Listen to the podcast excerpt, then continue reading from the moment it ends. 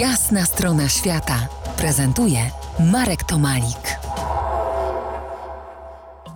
Po jasnej stronie świata induska tancerka Apeksha Niranjai i dobrze zaprzyjaźniona z Indiami Ola Lasek, która tutaj w Polsce pomaga Apekszy w organizacji widowisk y, scenicznych.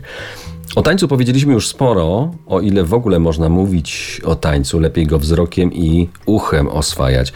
Ale teraz porozmawiajmy o korzeniach Apekszy. Olu, kiedy pierwszy raz spotkałaś się z Apekrzą? Znałaś już y, historię wtedy jej przodków? Jak mm, spotkałam się pierwszy raz z Apekrzą, y, to y, no tak, to już wiedziałam do kogo jadę. Natomiast pierwszy raz jakby miałyśmy kontakt na Facebooku. Ja już chyba tu wspominałam w tym programie że na Facebooku tańczyła jakiś, widziałam występ dziewczyny, tancerki. No i oczywiście go polubiłam, zalajkowałam, jak to się mówi.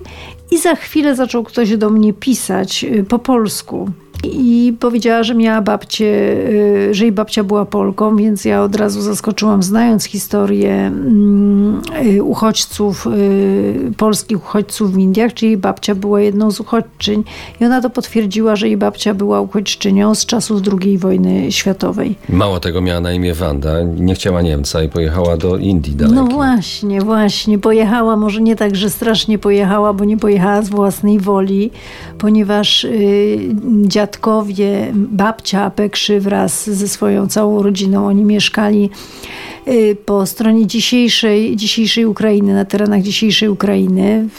W, czasie przed II wojną światową, w czasie II wojny światowej, jeszcze na samym początku to była Polska. Zostali zesłani na Syberię.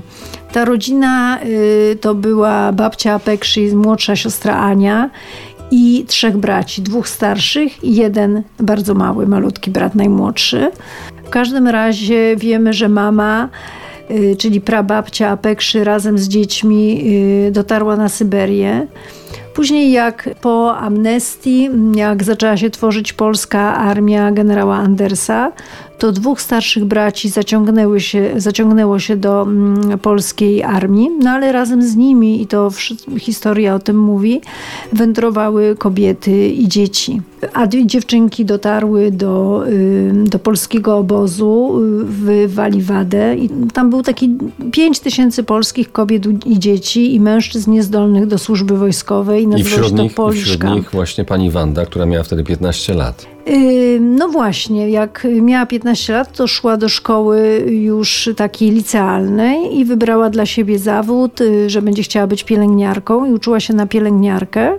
I tam w trakcie praktyki poznała swojego przyszłego męża, studenta e, medycyny, który był Indusem. Tak. I co się później wydarzyło między Wandą a Wasantem, dowiemy się za kilkanaście minut Oczywiście pod warunkiem, że zostaniecie z nami. To jest jasna strona świata w RMS Classic.